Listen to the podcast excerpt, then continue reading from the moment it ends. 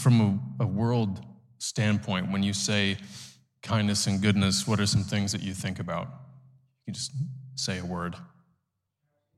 Charity, what else? Love. Nice. Being a, a giving person. And those are a part of kindness and goodness, but there's always the world's version and then there's God's version. So, what is God's version of kindness and goodness? What are those fruits? What do the seeds look like? In Matthew chapter 7, verse 11, it says, If you then, evil, sinful by nature as you are, know how to give good and advantageous gifts to your children, how much more will your Father who is in heaven, perfect as he is, give what is good and advantageous to those who keep on asking him? So, us, in our own sin nature, know how to be kind. We know how to be good. But why is that? If you think of how a certain singer or a certain musical artist, they, they have a style, right? And when you hear a song from them, you can usually tell, oh, that's this person. Or an artist, they'll have a certain art style where if you look at their painting, you know, oh, that's insane. That's Picasso. God has a style. And when He created each one of you, there's a piece of Him in there regardless of whether you believe in him, follow him, whatever, there's still a piece of him, which is why in a bad, broken world, there are still even bad people who are kind. It's an aspect of God that we all have. You know, I love my words. The Greek word for goodness, agathosune, and it means a brightness of heart and life. And the Greek word for kindness is chrestotes, which means giving favor, tender concern, uprightness. So, in these two studies of these words, you see two things heart and life, the inner man and the outer expression. Gospel hit on this a couple of weeks ago with, with Joy. He was talking about the heart. What is the heart? It's the innermost part of you. It's your spirit, it's your soul, it's your mind. And then in Luke 6:45 it says, The intrinsically good man produces what is good and honorable and moral out of the good treasure stored in his heart. And the intrinsically evil man produces what is wicked and depraved out of the evil in his heart. For his mouth speaks from the overflow of his heart. So, my question to you is what's in your heart? What's been in your heart this week? Has it been hate? Gossiping? Eves, am I, am I a kind person? Yes. How do you know? Care for you? What else? Give advice? Do I look like a kind person? Just by that hesitation, I, I know the answer. So you know I'm kind because of what I do. That's a definition of kindness. What I'm doing. The deeper part is what is my motive? Why am I giving advice? Why am I listening? Why am I praying for you? The motive of goodness and kindness is never to gain anything. It's not to gain fame or notoriety or for people to like you. And we're in a time right now where a lot of people's kindness and moral goodness is not even based upon their actions, it's based upon what they posted on social media. Like, think about it. I'm going to post about this so that everyone knows how good of a person I am, how much I care, I've got a, a little Ukraine flag in my, in my profile name. Look at me. I have, a, I have a pride sticker on my car. I'm, I'm so loving. I love everyone. Look at me. Look at me, everybody. Look at my sticker. But if you think that your goodness and your kindness comes from what you're posting or comes from a sticker, then you are very, very lost. And it's not just the world that does this, it's Christians. Christians are just as guilty. Look at my little post of me going to church on a Sunday. I went to church on Sunday. Yippee, look at me. Then here's the next picture. It's me passed out, drunk in the gutter. But I posted about church on Sunday. I'm a good person. We see the same thing with the Pharisees in the Bible. It says that the Pharisees prayed loudly in front of people. They didn't pray to God for God to hear, they prayed for people to hear. Look at us. We're religious leaders. We're so awesome. We're so good. We have a direct connection with God. We're so awesome. It was all based upon performance. How could they perform in that day to look good, to look kind? It even says that whenever they went out and gave charity, it was always like, I am now giving $10 to this poor man. I'm giving $10 to this poor man Look at my good deed for the day. Christians are just as guilty.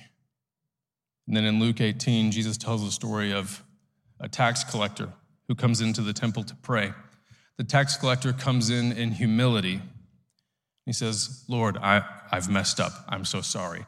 I need you. I need you in my life. And then there's a Pharisee, a religious leader, a pastor, who then loudly prays Lord, thank you so much that I'm not like that guy. Thank you so much that I'm such a good person and I haven't done the bad things that that man has. Thank you so much, God. Every aspect of our culture is like this now. It's pointing the finger. You've literally done nothing. Your motive is all wrong, and yet you point the finger. I'm guilty of this. We're all guilty of this. I care about the planet so much. I care about the environment. How dare you drink from your plastic straw? Or this one, I've actually heard this one. I'm a vegetarian. I'm a vegan. How dare you eat animals? I hope your family gets eaten by wild animals. How dare you? Or anything with, with race. It's incredible to me the amount of people who are like, oh, I love this particular race of people and this group of people. I absolutely hate them, but it's only because they've been bad to this group. But literally, like, I'm a good white person. I'm a good white person because I hate white people because they're terrible. But I'm a good one because I'm on your side. What have you done to help? I posted something about how bad white people are? Fantastic. So you've done nothing. We're living in a culture where the basis of your goodness and morality is hating the right thing. That's what we live in. It's shocking. It's counterintuitive. It doesn't make sense. It's the opposite of the kingdom of God. This is real kindness and goodness. Titus 3, verses 4 through 7.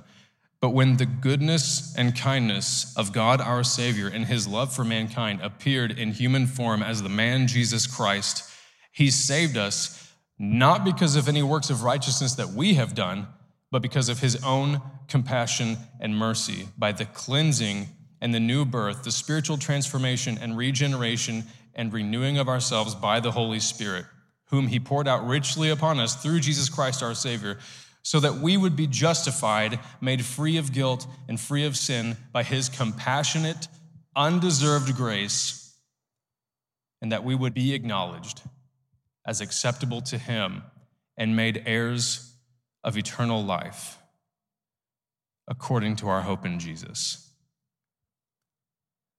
That is goodness and kindness. It's undeserved.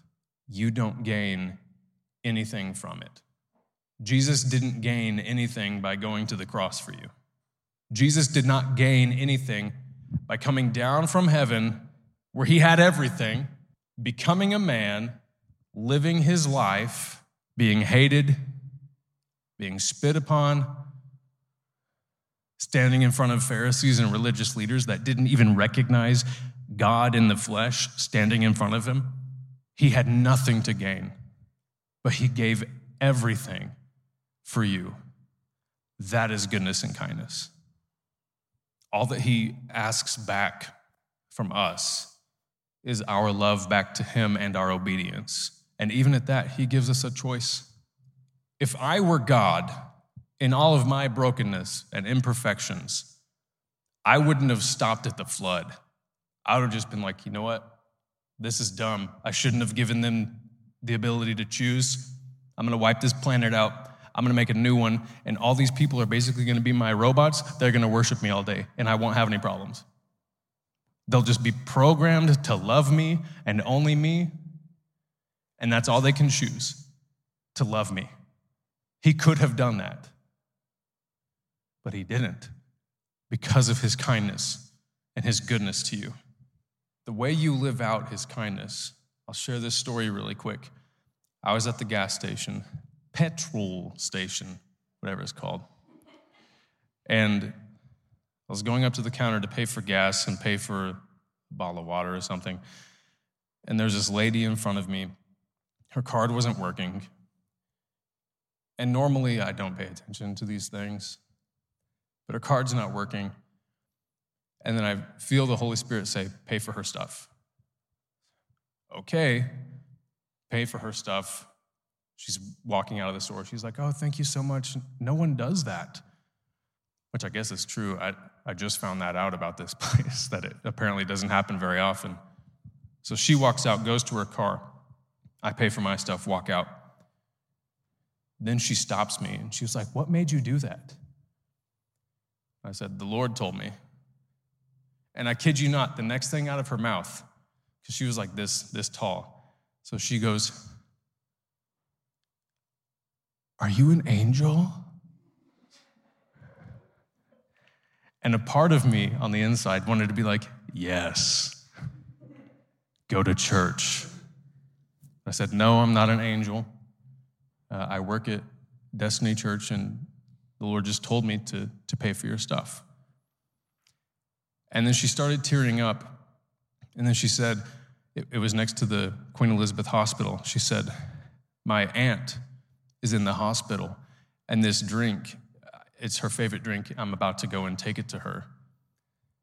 And I'm just so glad that you showed kindness to me because I, I, hate the fact that I'm having to go through this. I hate watching her suffer. Her aunt uh, had cancer. So then I stopped and I said, Do you believe in Jesus? She said, Yeah, I'm a Christian. I said, But do you believe in Jesus? She said, Well, I, I went to church as a, as a girl. I was like, Okay, well, Jesus loves you. And there's a reason why he told me to do this for you so that I could tell you how much he loves you. And then I prayed with her, prayed over her aunt, the woman's name was Mandy. She went on about her day. I don't know what happened to her. I don't know what happened to her aunt. But imagine if that small moment got her curious about going to church, got her curious about God. You exhibit goodness and kindness by obeying God. We don't have his eyes. We don't see people the way that he sees them. We can ask for it. You can ask for it every day. Lord, give me your heart for people, give me your eyes for people. And you can have your ear tuned to what He's saying to you. But you going about your day using your own kindness, it's not going to get very far. It'll be a good deed, but it won't change somebody's life. There's a particular story in the Bible where God is called the God who sees me. And it's in Genesis chapter 16. How many of you know Abraham? Father Abraham had many sons. Anyone know that song? Terrible. So, Abraham, In the book of Genesis, he makes a covenant with God. Covenant is a promise, an unbreakable promise. And most covenants back then, like if I made a covenant with Tiger and the covenant was, my family will protect your family. If somebody comes and attacks you, we'll be there to defend you. If I don't fulfill my end of that covenant, he had the right to come and slaughter my family. It was that important. So he makes a covenant with God, and God promises him what? What did he promise? Father of many sons, father of many children, a starter of a nation, the nation of Israel. He makes this promise to Abraham, but Abraham and his wife Sarah are super old, like an ungodly old to be trying to have babies. But Sarah knows about this promise and she decides, I'm going to take this into my own hands. And Jen shared last week about patience, about moving too early on something, ruining the process. Whatever the process is that God has you going through, if you move in your own strength and you move too early, you will mess it up. He's good enough to fix it, He's good enough to come back and fix your situation but it's always better to trust in his timing. We see this played out. Sarah has a maid, a servant. It's this young girl named Hagar. So Sarah goes to Abraham and she's like, Hey, that promise that God made that you'd have a son, here's my maid. Go sleep with her and make a baby. This is probably how God is gonna have, because I'm too old, but she's not. Go sleep with her. We'll have the baby and then God's promise will come true. Amazing. You might hear that and think, that's, that's weird. But this was a common practice. It was very common for whoever the man of the house was to procreate as much as possible. Because the more children you had, the more riches you had, the more of a chance you had to survive. That's why Solomon had all those wives. God bless him. So, this multiple wife thing, or having a, uh, a maid that would have your offspring. It wasn't God's design, it was never his design. It was something that man made up. But then she thinks this is the way that God's going to have it come to pass. So Hagar gets pregnant, and then all of a sudden Sarah's mad about it. Hagar's doing her own thing, and she's like, oh, well, you know, maybe if you weren't so old, you could have this, this kid. And then Sarah gets ticked off. So Sarah starts mistreating her, she's abusing her. And this leads to Hagar running away to the desert. Then in verse 7, it says, But the angel of the Lord found Hagar by a spring of water in the wilderness on the road to Egypt. And he said, Hagar, Sarah's maid, or Sarai was her original name, Sarai's maid, where did you come from and where are you going? And she said, I'm running away from my mistress, Sarai.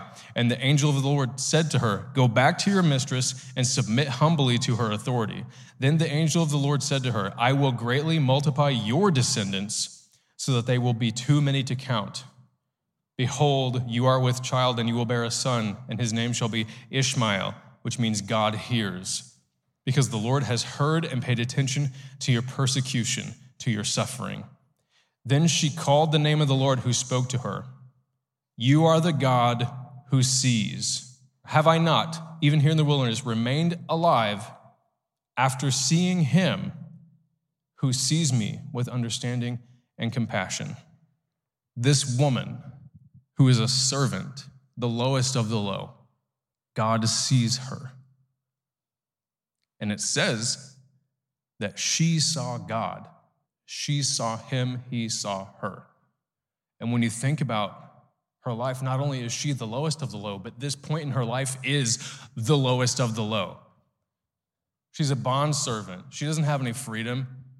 She has to sleep with some old guy. Now she's pregnant. And now the old guy's wife is mad and mistreating her. She has no food. She has no money. She has nowhere to go. Yet God sees her. He paid attention to what she was going through. And this is important because who are you seeing? How many times do we just walk past somebody we don't pay attention to what the Lord has to say about that person? Or how many times does He say, go talk to that person? And then we have that fear that comes up and we're like, oh, well, I don't know. Oh, they're, the, they're walking away, God. Too late. He's like, you can run. It's like, no, no, no, I can't. I can't right now, God. And oh, they're getting in a car. Whoops. How many times do we do that? When his eyes are on that person, but ours are fixated on something else. And the thing that you have to remember is you, you cannot see through his eyes. You can't see other people through his eyes until you first see yourself through his eyes. How does God see you? It's like I was saying earlier you're, you're his son, you're his daughter. That's who he sees. And he's not this screw up earthly dad, he's the greatest dad that there is. You can't understand how he sees other people until you know how he sees you, until you know his kindness and goodness for yourself. Don't believe the lie that pops into your head that tells you this little problem that you have right now is too small for God. God doesn't care. He doesn't have time for that right now. He's dealing with bigger things. Also, you sinned this week, so he doesn't want to hear from you. Don't believe that. He loves you, he sees you. He sees the little things, he sees the big things. If he saw a servant girl alone in the desert, he sees you. And I'll close going back to Titus. But when the goodness and kindness of God our Savior and his love for mankind appeared in human form as the man Jesus Christ, he saved us not because of any works of righteousness that we had done, but because of his own compassion and mercy. My question for you is Have you truly felt his compassion and his mercy for you? Or have you felt shame? Have you felt condemnation? Have you felt like you've had to, to first be a good person and then Jesus will love you? I have to fix all these things and then I'll gain the love of Jesus. His kindness and goodness is already available to you, it's already here. Many of you have already felt it just tonight. Learn to see yourself the way He sees you.